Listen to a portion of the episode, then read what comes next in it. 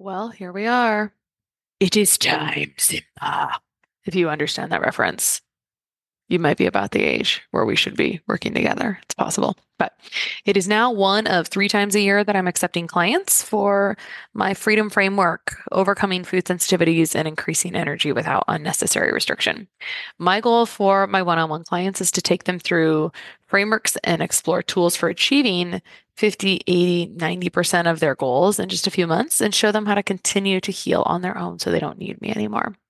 Honestly, I think we're doing great one on one work here, helping women that would otherwise be falling through the cracks, thinking that they're just aging, that they're just moms, that they just and it may be true that they just have stress when really those stress hormones and their other core systems just really need some serious support and some serious love to serve them for years to come without symptoms. So, if you'd like to clear inflammation, eczema, food sensitivities, or improve energy and brain clarity, I'd love to chat with you.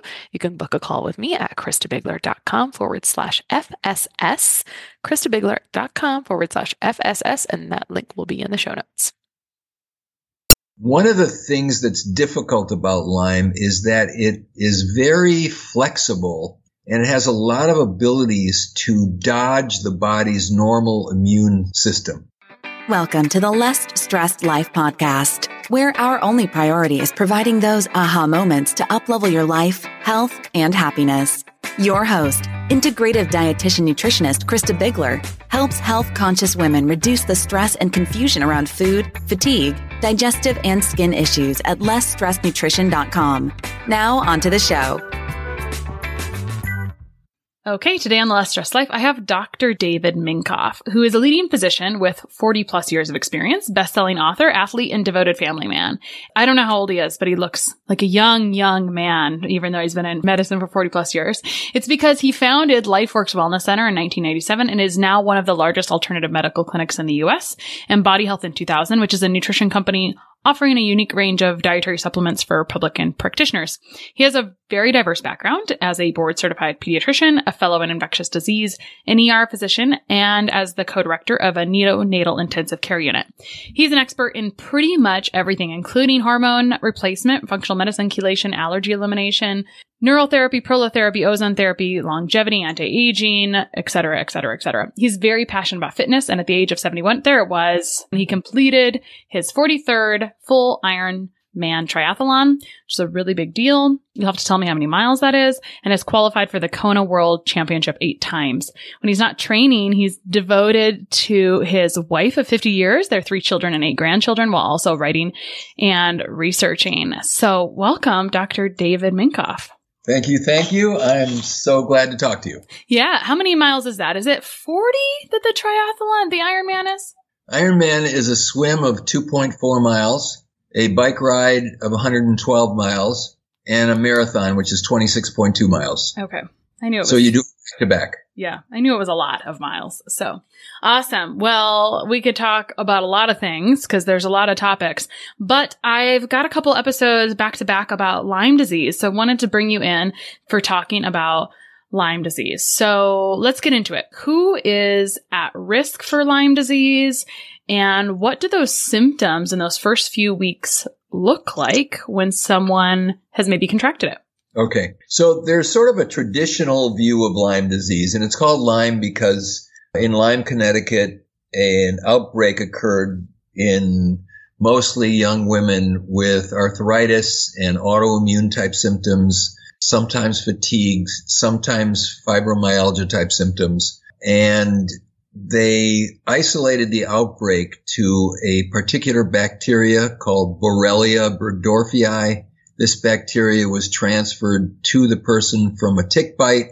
It was a particular type of tick called a deer tick. And there are deer endemic to Connecticut. And so the tick would bite the deer. The deer was infected. The tick would then bite the person. And the, traditionally or classically, the tick would latch onto the person's skin, suck their blood, transfer the contents of their mouth in the bacteria into the body of the person. And then the person would get a rash, which looks like a bullseye around the area where the bite was, followed by some flu symptoms, maybe joint pain, fatigue, flu-like symptoms. And then if it was treated right away, you could use antibiotics, amoxicillin, tetracycline. Most people did about three weeks and the cure rate was high. The only problem with this is that many times after the tick bite, there was no bullseye rash and no flu syndrome. The person got bit. They might have seen the tick, but they weren't sick. And then the Lyme bacteria lay dormant in their system for some period of time, maybe months, maybe years, maybe decades. What's been further learned about it is that if you culture the number of bacteria in a human mouth, there are thousands.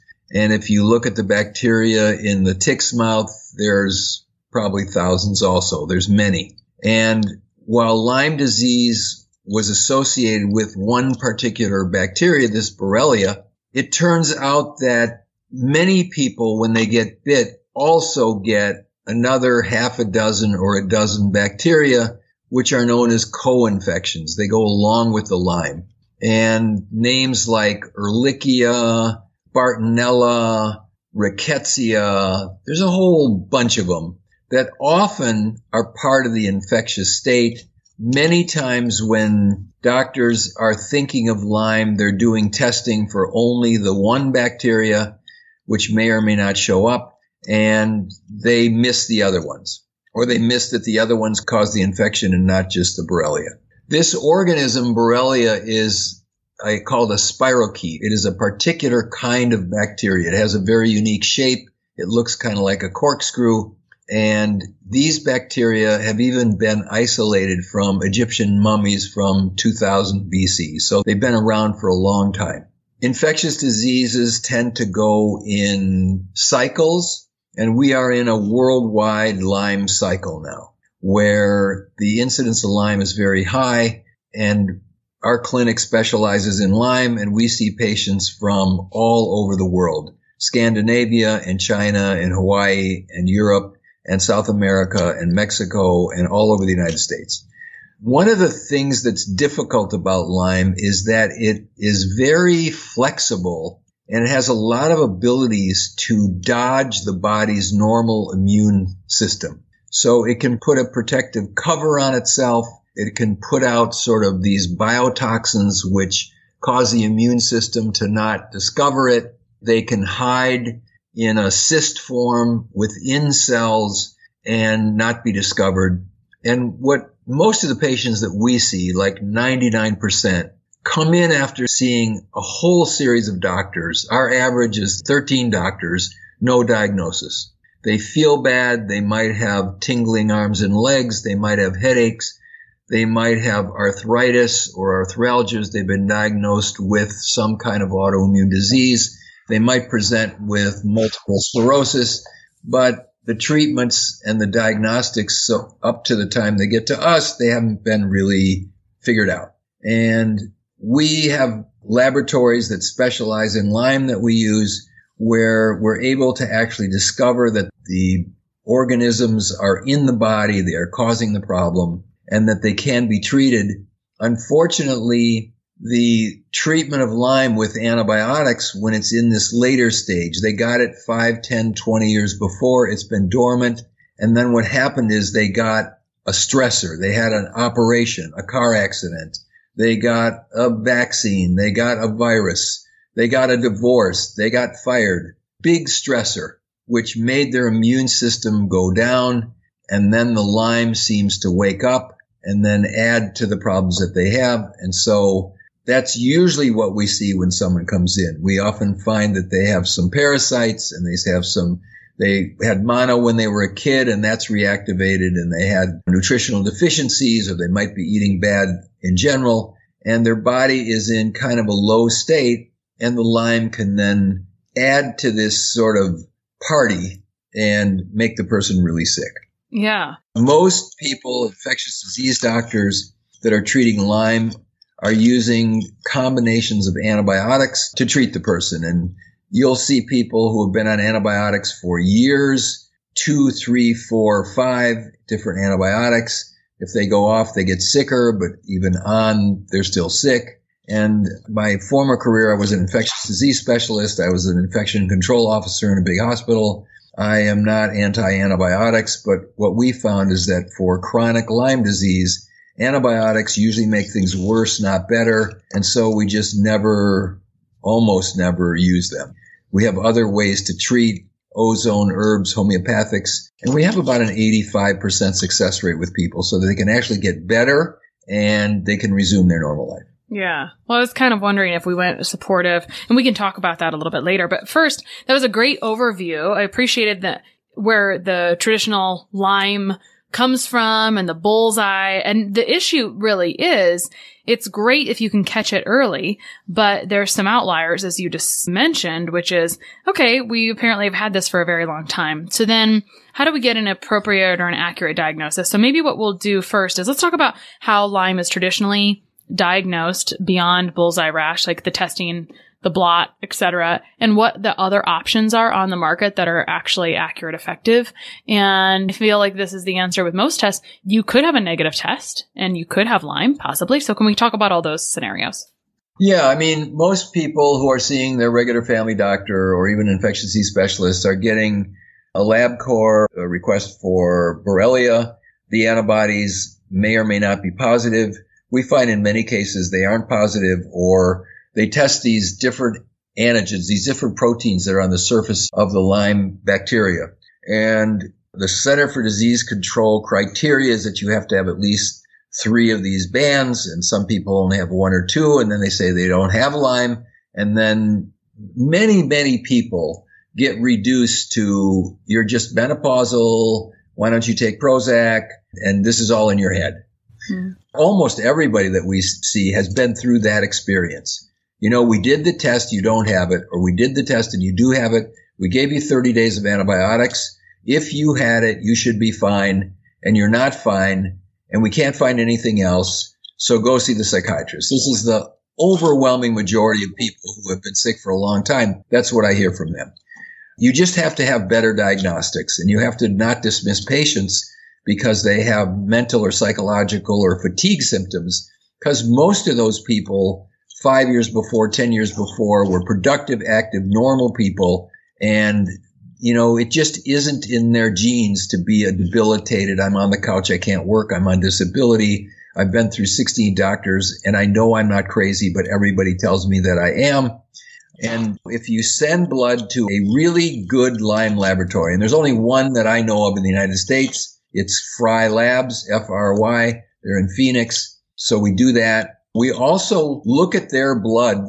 The Lyme bacteria is a spirochete. It has a very particular shape when you look at it. And when I was an infectious disease doctor, a cousin to Lyme is syphilis. Okay, syphilis is also a spirochete. And when I was at University Hospital in San Diego and we had a suspected case of syphilis, this is in the early 80s, we would take a drop of their blood. We would look at it under a dark field microscope. It's a special microscope. You can see the spirochete swimming around. It is diagnostic. So we do that with every patient that we see. We look in their blood and we see, do we see spirochetes? Many times we do. And then if we have a confirmatory test with a Fry test, which not only looks for Lyme, but it looks for the other probably eight or 10 co-infections, we often see they've got three of them or four of them or five of them. They actually have Lyme and they're treatable and most people can get better. The problem with the test is it's $2,200. Most insurances won't pay for it. They will pay for the Quest test or the LabCorp test, but they almost never get it right. And so that's a barrier for people. Now they're having to get a diagnosis where they had to put, take the money out of their pocket to actually find out what they had. And so for a lot of doctors, they won't go there. And for a lot of patients, they don't know about it. That is tough because that is, you know, a pricey test. So the best lab test for Lyme in the US, $2,200. But you're talking about looking at spirochetes in the blood. So are you doing that in clinic as well? I'm doing that in clinic. Yep. So part of my physical exam is I take a drop of blood, I look at their blood, we can project it on a big screen, I can show it to them, you can actually tell a lot. Lyme and other infections can produce these things called biofilms. They're little colonies in the blood where these things live and they put a little protein around them so they hide and the immune system doesn't see them. But you can see the biofilms on the blood. You can see the spirochetes on the blood and you can see other bacteria on the blood. This isn't a sort of well known or well accepted thing. But honestly, I learned this at a premier university infectious disease program that I was a student in. And so I think it's just kind of neglect on the part of the medical community to not look at these things because they are visible. It's very simple. It takes five minutes and people can look at it and they're like, holy smokes. And one of the most amazing things that I find is that I put their blood up on the screen and I have them look at it and I say, look, here's a normal. And I have a picture of a normal sitting on the table in a notebook. I say, here's yours. Now these cells are all clumped up and there's biofilms. And look, there's a spirochete. You can see him. He's swimming by. And they look at me and I said, you can't make this up. This proves that you're not crazy. You know, that you actually have a physical, medical, infectious illness. And the result of the illness is the symptoms that you have. And if we can handle the illness, the symptoms will get better and you'll get better and you can go back to your normal life. It takes months, but it can be done. So, do you sometimes treat based on that blood analysis in your office, or do you always send out for the other test as well? Well, sometimes it's an affordability issue. Mm-hmm. So I say, look, I see spirochetes here. We do some energetic testing where I can find Lyme on an autonomic response testing. It's sort of a biofeedback technique, mm-hmm. muscle technique. And I find that if I get it on the muscle test, and I get it on the dark field, there's a 99% chance that the blood test is going to be positive. And I will tell people, look, if you have lots of money and you want to see this or prove to your family or your doctor or whoever that you actually have this and you can afford the 2200, let's do it. But if you can't, I have enough information here to treat you based on my exam and the microscopic view of things that we can get by with that. For people, it's an expensive disease. It's, they're going to get a couple of months of IV, different kinds of nutritional products to get them better. And I'd rather spend their money on the treatment than on the diagnostics if that's the limiting factor. Yeah, that's true. Okay. So we've got spirochetes is the Borrelia, and you mentioned the co-infections, Ehrlichia, Bartonella, Rickettsia. So how do you kind of navigate co-infections? Does it even matter? And do you just treat as if they're all there? Does it matter? It doesn't matter. Yeah. It actually doesn't matter because the treatment we're doing is if you just sort of imagine, let's say within a person's body, they got a thousand immune fighters and those fighters have to defend the whole body no matter what's going on. And so you get a person in and let's say they have a root canal that's abscessed that they don't know about. Now, there's a lot of fighters that are going to be around that infection because that root canal's in their mouth. It's close to their brain. The stuff could leak out. They could get meningitis or encephalitis. So let's say 500 of those guys are sitting in the jawbone protecting the body from the infection leaking out. Now they've got a parasite in their intestine and it's causing problems and they got some bad bacteria and they're eating a crappy diet and they got a leaky gut and they got inflammatory markers in their gut and they had mono when they were 15, but now when we look at them, we see the mono's reactivated. And so now we've got a whole pile of stuff that we're dealing with. And you can't just treat the Lyme. And that's partly why antibiotics alone don't work because the other stuff is still going on. So if I can get rid of the parasites and the Epstein-Barr virus and handle the dental thing so that there's no infection in there, now I've recaptured a lot of my immune fighters so that they could go after this infection. And then if I add things which will boost their immunity and target the bacteria, so we can use homeopathics to target the particular bacteria that we see. There's some herbal mixtures that are really good and they will kill these bacteria. And they don't really have side effects. You know, they're not drugs. And we use a lot of ozone. Ozone is oxygen to the third power. It will kill every one of the Lyme bacteria. It will dissolve the biofilm. So you strip off the coating that they have where now they're not protected. And when a molecule of ozone, which is three oxygens together, hits the bacteria, any of them, it will kill them. Mm-hmm. And then you can get people who will start to get better and their head will clear and their sleep will improve and their pain will go away. and they will go right side up. I saw a woman today. She lives in Long Island. She has a gardening business and she is in the dirt a lot and the ticks that spread Lyme are endemic in her area and there's deer everywhere. And she has been sick for 11 years. She's seen 14 doctors. She was a wreck. She has been here for about three months and today was her last visit and she's smiling and she has no pain and she feels great and she's going home and she's going to be fine because we handled all the stuff that was going on in her body so that her immune system could then get relieved from the other things, kill the Lyme, and really get her life back. Yeah. Well, I want to talk about more about the treatments and that really supportive approach.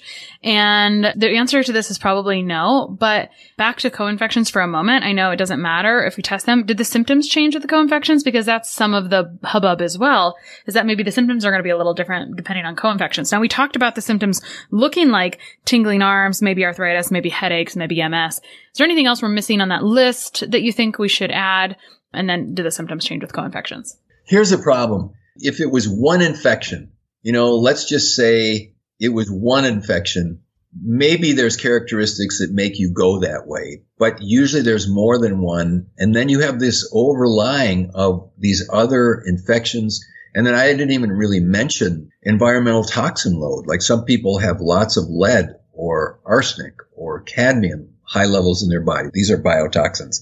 Some people have mold exposures. So they have mold toxins in their body and then you get another set. So it's usually a combination of things where fatigue, headache, neuropathy, GI problems, can't think, can't remember, can't sleep, no energy. You know, it's usually some combination of these or the person has been diagnosed by a rheumatologist with lupus or MS or rheumatoid arthritis or Sjogren's. They have an autoimmune presentation and almost all of those have Lyme. And it's never seriously looked for by rheumatologists. All the treatments are suppress the immune system. They do use hydroxychloroquine, which is an antiparasitic, and some people get relief from that. And that, that's actually probably a good, you know, I think I'm okay with that. The Babesia is a parasite and probably the hydroxychloroquine would kill babesia. So if that's one of the infections that they have and they're on Plaquenil, it might actually help them. Mm-hmm. But usually it's therapies which are anti-inflammatories or steroids or all these new biologicals, Enbrel, Humira, where you basically turn the whole cytokine immune system off. And now the person's way higher risk for cancer and other infections and I don't think it's the road most people want to go down. Yeah. Well, I'm going to recap to this point and then let's get into support, treatment, et cetera, a little bit more. So we talked about Lyme, kind of the manifestation, the traditional manifestation. Now, not everyone does get a bullseye either, correct? Almost nobody gets a bullseye that we see. Mm-hmm. Okay. Almost no. Like if they get it, they go to the doctor and the doctor's like, oh, you got Lyme. There's a tick bite there. Take amoxicillin or doxycycline. Three weeks and they're good. It'll cure them. Mm-hmm. It's a good treatment. So I do that. But most of them don't get it or they missed it. You know, it was on the back of their leg or it was on their back or they didn't see it or it was on their scalp. They missed it. Because when I ask them, when were you diagnosed? And did you have a bullseye? Were you were initially treated? And the answer is 99% of the time, no. They never knew they had it. Mm-hmm. Yeah. And when are we past the point of no return on regular antibiotics being very effective? Is that about that first month? I think that's reasonable. Yes. Okay. All right. So then we're getting into you can do some live blood analysis essentially. We talked about testing. Traditionally, I believe they use Western, like you said, that you're getting sent out to LabCorp. My understanding is that's Western blot. Doesn't know. I wonder what the accuracy is of that in general. Do you have any idea? Well, it's terrible.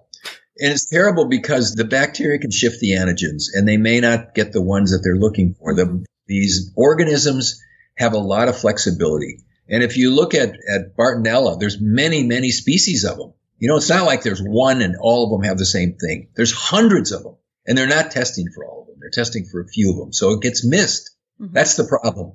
You know, until two years ago, they said, well, there's no Lyme in Florida. There's, these are the wrong kind of deer and the wrong kind of ticks, and we just don't see Lyme in Florida. And we've been treating Lyme in Florida for 20 years. So most infectious disease doctors are not very savvy on this disease and they don't have experience with it.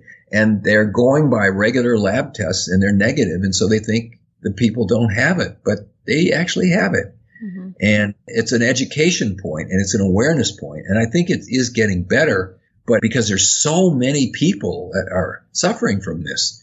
And, you know, now there's documentaries and awareness is going up, you know, like you're talking about it and lots of people talk about it. So as people get educated and they start looking, they just have to seek out someone who is experienced with this and properly diagnose them and then give them a treatment that's not worse than the disease itself. Yeah. And I mean, a competent practitioner d- isn't necessarily easy to come by. And sometimes when we get into Lyme and mold and kind of these semi doomsday ish seeming things, it can become or seem a little overwhelming. So I think it's good to just review kind of what it looks like, myths and facts. I just, I appreciate someone who sees it all the time because you're very straightforward about it. So let's talk about treatment. You've mentioned ozone therapy. I think ozone therapy is fascinating. I've actually been pretty fascinated by it for years. I'd love to hear more about how you got into ozone therapy and I'd love to talk about ozone therapy more another day as well. But let's talk about in general. I think about antibiotics being kind of an abrasive therapy. Yes, there, I'm not anti-antibiotics, but they're used in certain points, but to use them chronically for two to five years, not so great for the overall system. So thinking about abrasive versus supportive, you kind of mentioned before, we're doing things like the ozone kills the bacteria and, a, and I feel like a non-abrasive way. You can correct me there. Uh, it feels supportive and then the immune system can kind of come in and do what it needs to do a little bit. So you're using a combination of ozone, herbs, homeopathy, and allowing the immune system to recover. Is that correct? And do you want to explain a little bit more? That's correct. And about three out of four, that works. Like it works. They'll do 20 to 40 ozone treatments intravenously. We'll put them in an ozone sauna. They'll do a couple of those a week.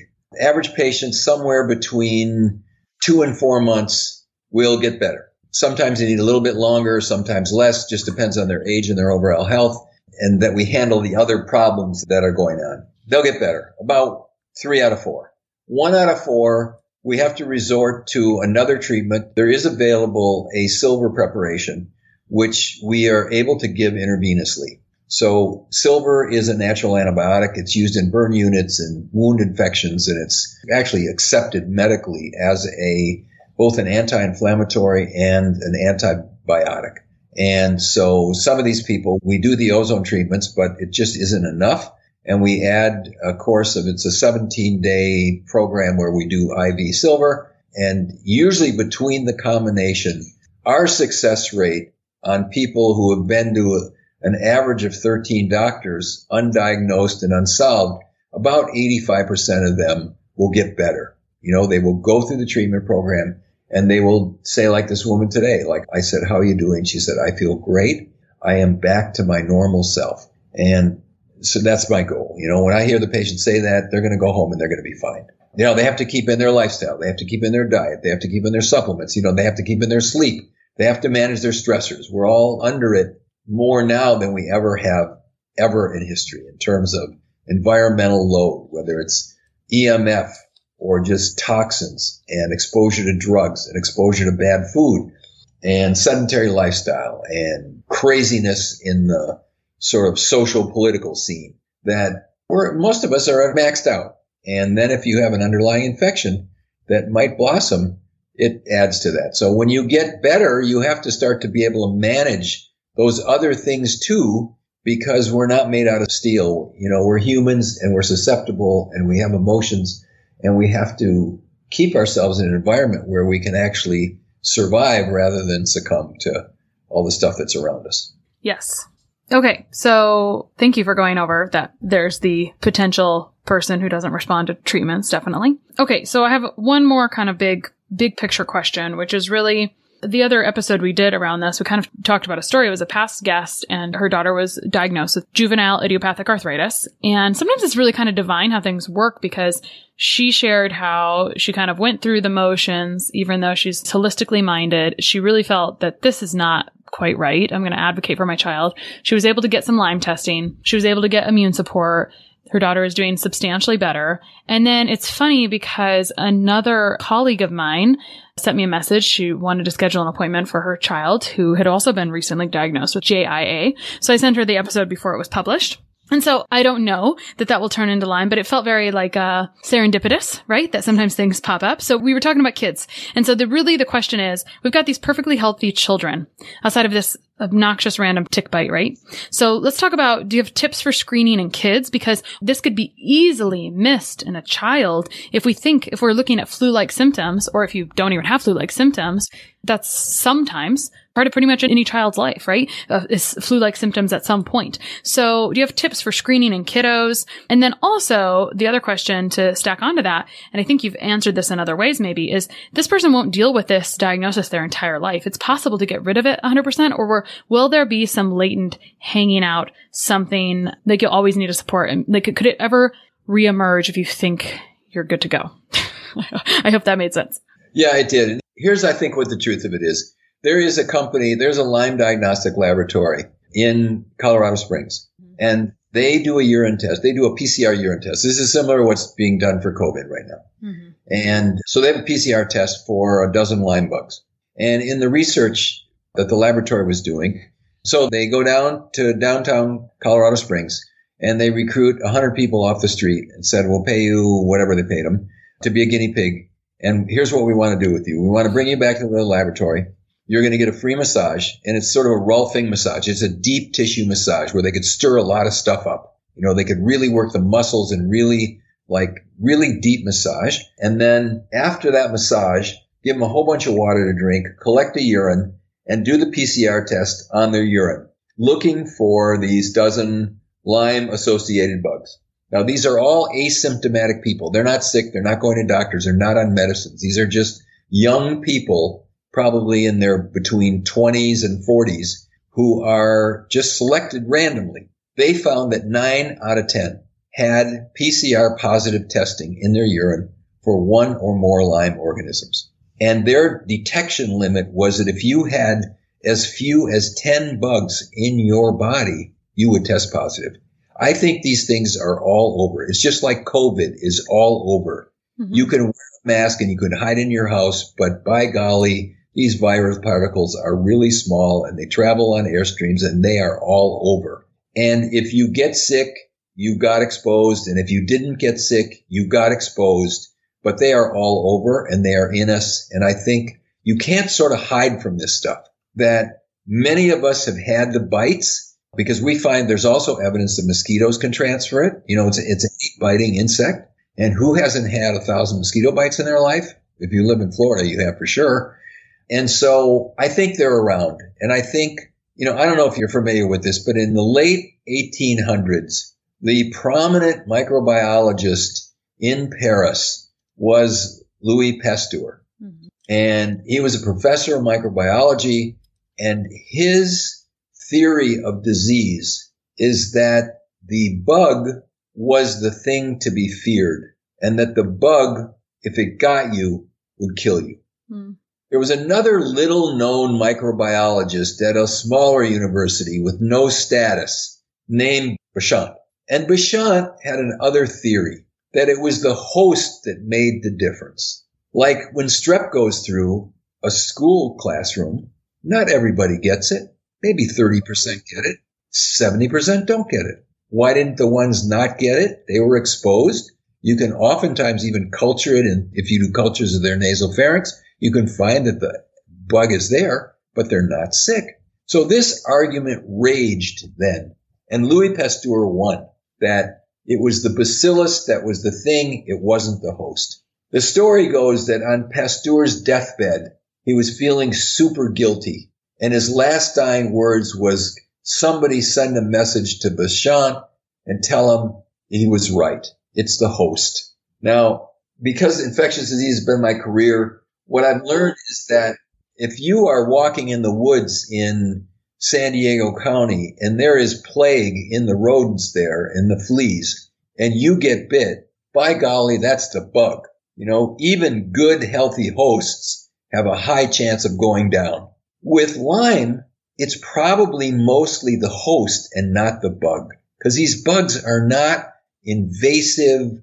You know, it's not like flesh eating strep where in hours you see these tissue planes just dissolve because the bacteria is so ferocious. or like meningococcal meningitis, where it's like, man, you get that thing, you could die in 24 hours. So I think Lyme is mostly host and that if you have a healthy host, that your chances of having a long-term chronic illness with it are low. And that we all, most of us probably have these bacteria in us and that attention to basics like nutrition and sleep and sunshine and healthy relationships and exercise, you know, the, these are the keys. And that if people keep those things, it's a key. Same with COVID. I don't think COVID is really that it's the bacteria. It's the host and these people that are dying, which is horrible, but you know, they have no vitamin D and they're eating nursing home food and they don't get any sunshine and they have 12 pharmaceuticals that they're on. They just have risk factors which just make them so susceptible. Whereas your average person who is in good health and paying attention to the other stuff, they don't have a problem with it. And I think that's true mostly for Lyme also. Perfect. And I appreciate, I think usually the answers always overlap into some other area for sure. So, Dr. Minkoff, one of your secrets behind looking so young is your exercise and your training. And you've, through this, you've developed quite a line of products. And it's funny because during our conversation, I realized I pulled up, I clicked on my link for your website and I thought, I have this on my shelf.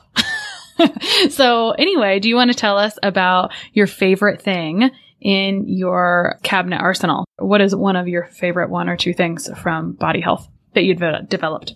Okay. So if anyone's interested and if you want to read, I wrote a book. It's an Amazon bestseller and it's a really good book and it's entertaining and anyone could read it. And I think it's a view on nutrition that almost no traditionally educated doctor or dietitian or nutritionist ever had any clue of. And I think they were given false information. So the book is called The Search for the Perfect Protein. You can buy it on Amazon, but if you want to get a free download on it, you can go to bodyhealth.com and you can download it free. Mm-hmm. And it's written for a layperson and it's lots of information. And the product in there, what I learned from my own experience is that even though I was trying to eat a nutritious diet and doing Ironman training plus a, you know, very busy doctor family life, that I was protein malnourished and that eating the foods that I was eating, I was not able to nourish my body in a way that when I got a hamstring pull that I could actually get it healed.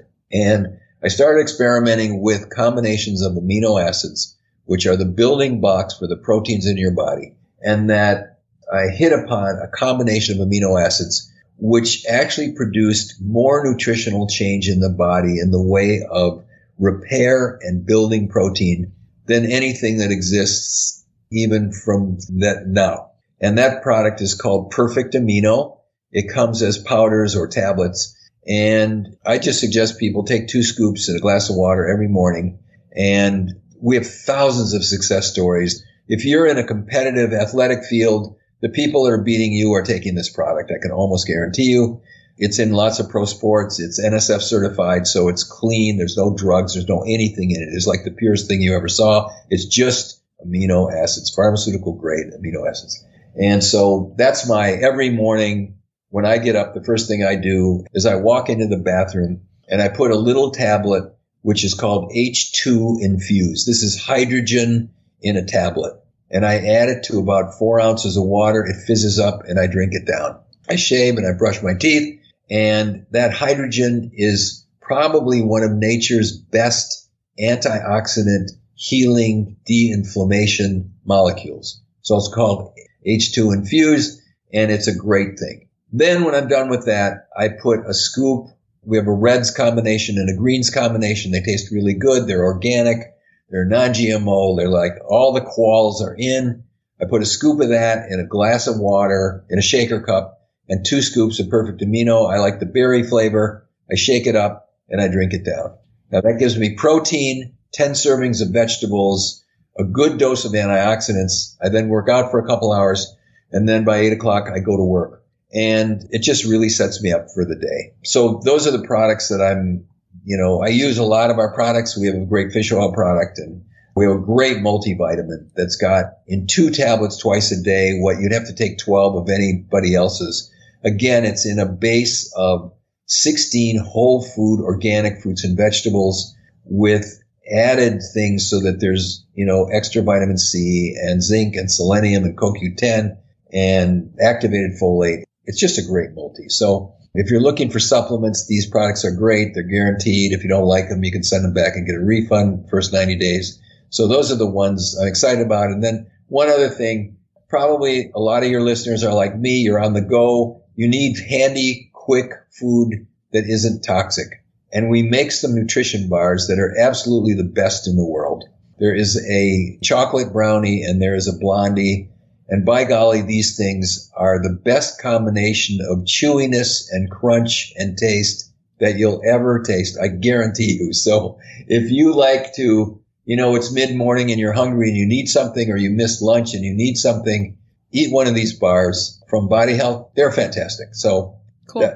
You're good at your own ads. I like it. It's impressive. So I actually have the perfect amino on the shelf. So Dr. Minkoff, thanks for coming on and being cut and dry and straightforward about Lyme disease. I think sometimes we need that in a world that makes it look like it's really overcom. I actually like to oversimplify things, and I think you did that well in a potentially very complicated topic. So I appreciate you coming on. I hope we can talk about ozone soon.